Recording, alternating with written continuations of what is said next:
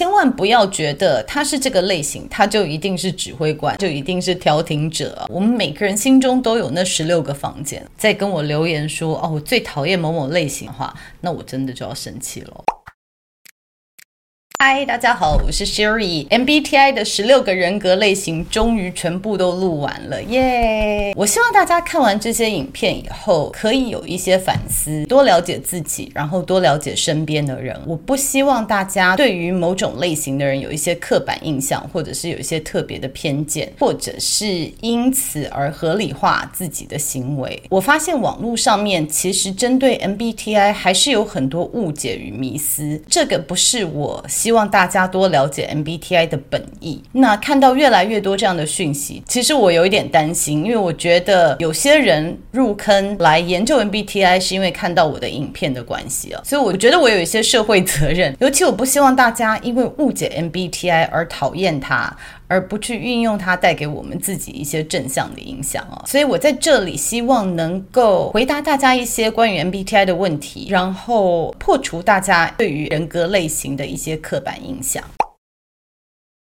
首先，我想要请大家不要再叫 MBTI 是一个测试或者是测验了，因为其实我们在受训的时候，我们也被提醒说，我们不要讲说它是一个 test，我们讲说它是一个评量。当我们讲到测验或者是测试的时候啊。就算你自己不这样子想，但是你的潜意识多多少少会有一点紧张，因为我们从小，尤其是在亚洲社会，听到测验跟测试，好像是一个能力的指标，就是说我看看你懂不懂，或者是我看看你的程度在哪里，所以我们潜意识会觉得说，只要是用到测试或测验。它是一个能力的代表，然后一开始就有这个先入为主的印象了，所以我觉得大家在做评量的时候，可能会觉得哪一个类型比较好，哪一个类型比较不好，我的分数要高一点，我的分数要漂亮一点哦。其实我在很多地方做工作坊的时候，我都会先问大家说，大家对于今天的期待或者是担忧是什么？每一次都会有很多人说他们的担忧是：哇，如果测出来我是个大魔王怎么办？如果测出来我是很坏的人怎么办呢？那我觉得这个就是大家对于 MBTI 一个迷思，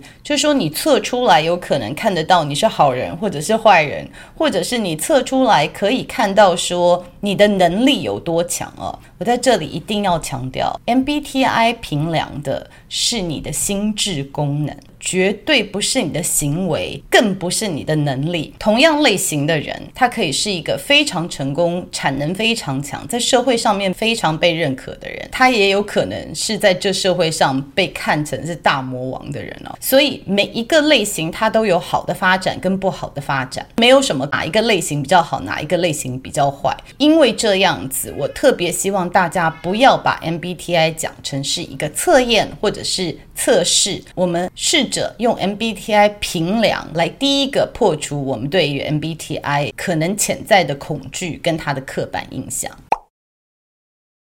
第二个就是我刚刚已经提到了，MBTI 评量的是你的心智功能，它并不是评量人的行为的。也就是说，也许十六个人格类型的人都有同样的行为，但是他们背后的意图是完全不一样的哦。举例来说，很多人都是很爱说话的。不是光只有外向倾向的人爱说话，很多内向倾向的人也是很爱说话的。比如说，我们讲到 IFP 的人，他可能讲的呢是他自己想要讲的话，他讲的话可能跟外面的人所谈的题目是没有什么相关的。那 ISJ 的人可能讲的很多是过去发生的事情啊，然后 ETJ 的人可能讲很多话是都在教人家要怎么做，或者是在显示自己的能力有多强。我们当讲说他怎么可能是内向的人，因为他很爱讲话。其实很爱讲话这个行为，并不足以让我们定位说这个人是外向的人或者是内向的人。我们可能要看他讲话的内容哦，或者是说他是在什么样的场合，或者。是他背后的意图，比如说有些人他讲话，他其实是为了要社交，因为他是有目的性的。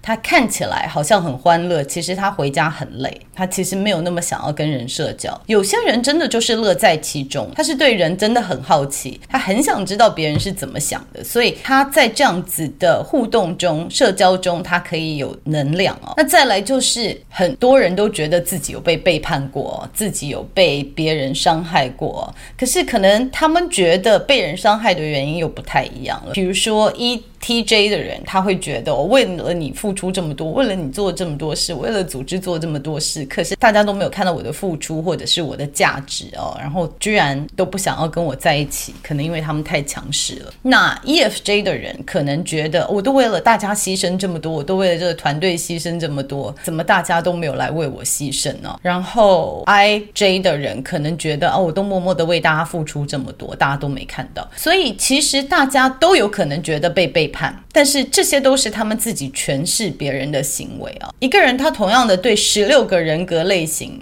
所做的一些行为，会因为这十六个人格类型的心智功能不同，而他的诠释也不太一样啊。所以要再次强调，MBTI 评量出来的是你的专注点在哪里，你是怎么样收取讯息，你是怎么样做判断，你是怎么样执行你的计划的哦。所以每个人会有不同的意图，他会有不同的行为模式，因为他的心智功能不同的关系哦。也许他们表现的是同样的行为，可是他是来自自于不同的意图跟不同的心智功能。所以不要去看人家的行为而说，你怎么可能是内向的人？你怎么可能是？情感倾向的人，你看起来一点都不像，或者是你怎么可能是 J 倾向的人？你有的时候也是临时抱佛脚啊。就是要一直强调说，你很难从别人的行为来看得出他真正的心智功能是什么样子。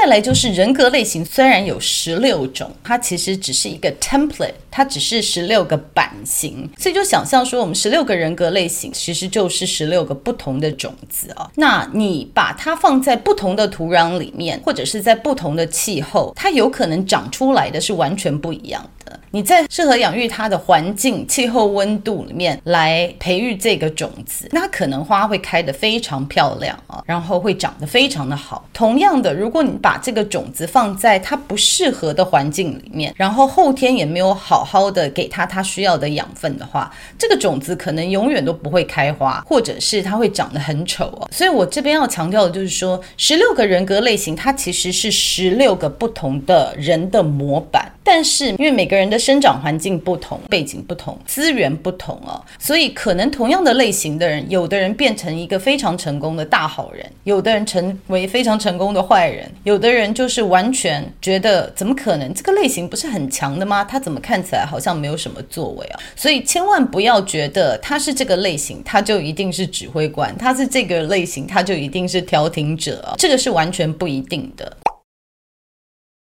在做 MBTI 评量之前，有几个非常非常重要的原则需要了解并且遵守啊。就是第一个，你真的需要一个受过认证的专家协助你做这个评量，这样子的评量才会比较准。我一直不太愿意很正式的跟大家说这件事情，因为我不想要让大家误解，说我是在打广告。再来就是我在之前真的没有对于个人有 MBTI 评量的服务啊，就是我曾经有过，但是我很快就停了，因为大家知道我上次讲 ENTJ 的时候就知道说。我其实对一对一我会没有我应该有的耐心哦，所以我做的比较是针对组织来做这样子的评量。所以，因为第一个我没有提供这样的服务，第二个我不希望大家觉得我是在做广告。所以我一直没有提醒大家说，在做 MBTI 的时候，你真的是要去找有被 certified 的讲师协助你来做这样子的评量啊。因为如果你的心态跟你对于 MBTI 不够了解的时候，你很有可能填出来的答案是你想象自己想要成为的样子，而不是你真正样子去填。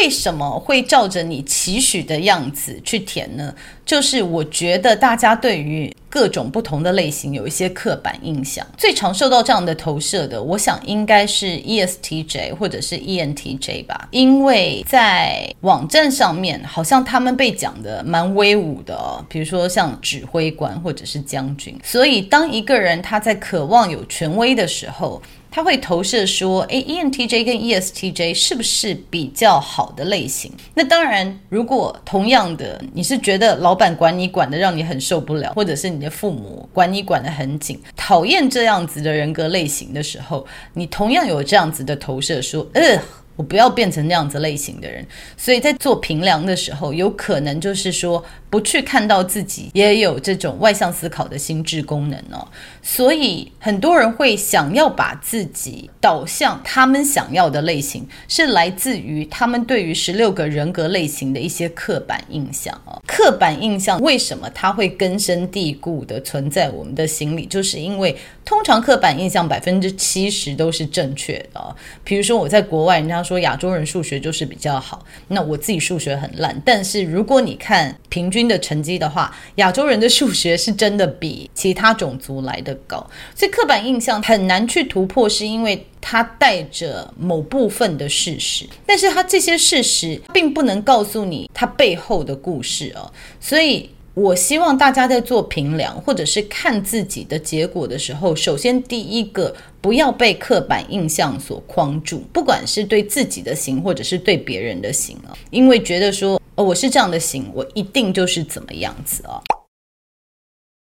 然后非常要注意的就是 Barnum Effect，巴纳姆效应，就是说我可能看了一个类型的解说，我觉得啊，就是讲我。你看，我曾经有被人家伤害过，我曾经在关系里面付出太多，啊 外表看起来是这样子，可是我的内在跟我的外表看起来一点都不一样。这个类型一定就是讲我，所以这就是巴纳姆效应，就是说你可能针对人家的叙述，觉得对对对。就是我，就是过度的会 identify，会觉得哦，我就是这样子的型，人家讲的就一定是我。要讲就是说，没有一个人可以百分之百的完整的描述你哦。我就算再怎么努力，就是录到从十六分钟录到一个小时，我觉得我也很难讲出每一个型它发展在不同阶段，或者是因为不同的状况，它会发展出什么样子啊。所以特别在做评量或者在网站上面看资讯的时候，非常要小心巴纳姆效应。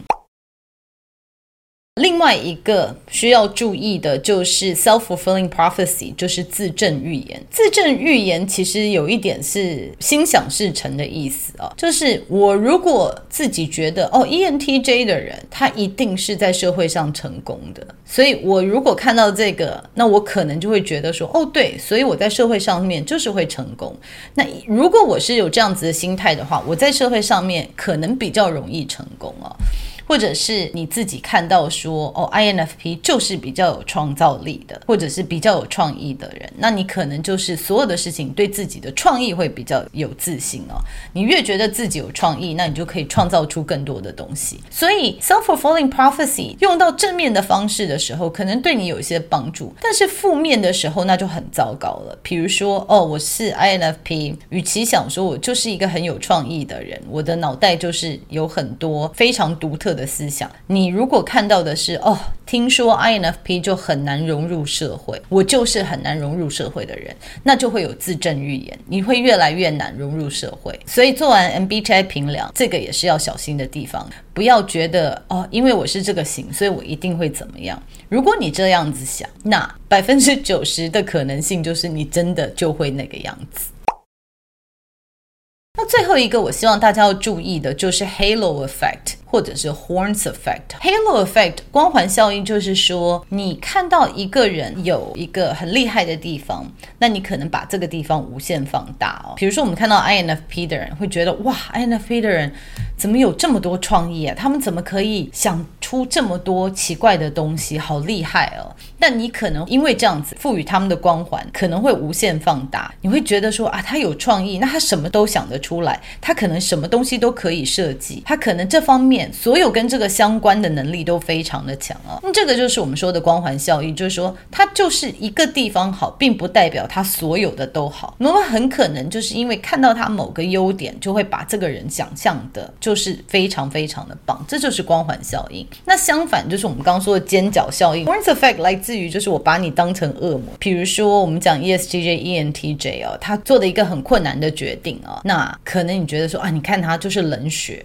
那他因为他冷血，他就是不重亲情，他也不会爱人，这个人一定不是一个好的伴侣，等等等，那就是 Horns Effect，就是说他有一件事情是你觉得做的不对的，或者是不好的，你会无限延伸说这整个人都不好。所以我觉得做 MBTI 评量有一个很重要，就是说大家要注意这些是有可能发生的效益哦，这个可能在做完之后，不但没有帮助到你，反而阻碍了你的心灵成长。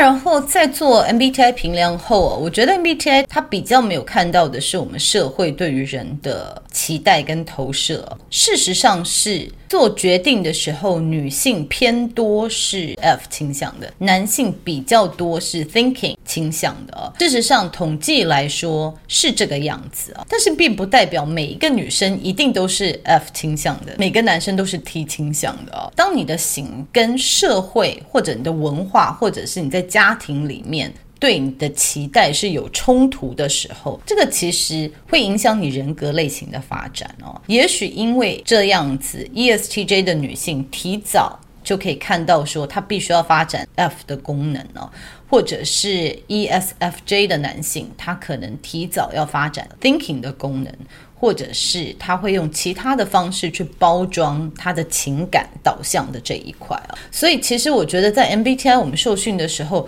比较没有讲到的就是说，当你的类型跟你的文化，或者是跟别人对你的角色。投射有冲突的时候会发发生什么样的效益？那我尽量有在我的影片里面尽我的能力跟大家分析，但是我相信我讲的还是不够充足的，所以自己在看自己类型的时候，多想一下这样子，我是不是因为我的家庭或者是我存在的社会，是不是有赋予我这样类型特质比较高的价值，还是比较低的价值？那我是怎么样去应对别人的投射的？那我觉得自己做完评量后，可以多往这方面想一下，因为这个是在文献里面或者是在解说里面比较少提到的。那最后再次提醒大家，我们每个人心中都有那十六个房间，我们每一个人都可以开发自己的八大心智功能。不要觉得自己是什么型，或者是别人是什么型，而用刻板印象把它套住，真的不是 MBTI 这个评量的用途哦。也千万拜托大家不要用 MBTI 来做是否请一个人进公司的标准哦。我在很多影片都有回答大家说，诶，什么是我的理想型啊？哪一个是我的理想？型理想型这件事情呢，会随着你自己的成长而改变。当你还没有开发你的阴暗面的时候，你可能会很仰赖或者是欣赏别人有你没有的那一面。但是当你自己慢慢的越来越成熟了以后，你可能就会看这个人很不顺眼，因为他实在想法跟你差太多了。所以我也蛮排斥说用 MBTI 来做媒这件事情。我觉得你真的喜不喜欢一个人，你跟他合不合，可以透过跟他的聊天来理解。我觉得这个可能比透过 MBTI 来的更好一些。但是我觉得 MBTI 是一个可以协助大家沟通的一个共同语言，因为当你有时候没有办法解释给你。别人听说你为什么这样想的时候，这个时候可以透过 MBTI 来做一些这个辅助的解说，这个我觉得是非常好的。但是如果是完全用 MBTI 来定位自己哦，然后看自己跟某个公司或者是某个团队或者是某个人合不合，我真的是蛮反对。然后我也建议大家不要这么做。好了，一讲又讲了好久哦，跟大家分享一下，我最近在写一本书，也是跟 MBTI 相关的，然后我希望整合成一本类似像工具书吧，让大家可以更了解自己啊，然后更知道怎么样可以发展自己。那现在正在努力中，希望。年底之前可以把书写完。如果在这个过程中，你觉得关于你的类型有些什么想法想要分享的话，欢迎你在十六个人格类型的影片下面哦，特别分享一下你的经验，或者是提出你的问题。如果可以的话，我尽量会在录影片或者在书中回答你们的问题。最后就是我考虑了很久很久，因为太多人询问，所以我认真的想要在秋冬的时候开始对外开班。协助对 MBTI 有兴趣的人做一个官方的评量啊，因为很多人问我说哪一个网络上面的评量比较准呢？那我自己去看了以后，我发现他们其实都不是官方的 MBTI 啊。那官方的 MBTI 会收这么多费用是有它的原因的，它是有一个标准流程的，而且它背后有很多数据可以支持他们的论述啊。不要去 diss 其他的网站，就是说，第一个，其他的网站他们背后的论述我并不一定完全了解；第二个，也许他评量出来的人格类型不是我理解的人格类型，因为他的。问题就不太一样了啊，所以如果未来真的对于 MBTI 有兴趣的人，想要透过官方认识的专人再做一次评量的话，呃，请大家期待，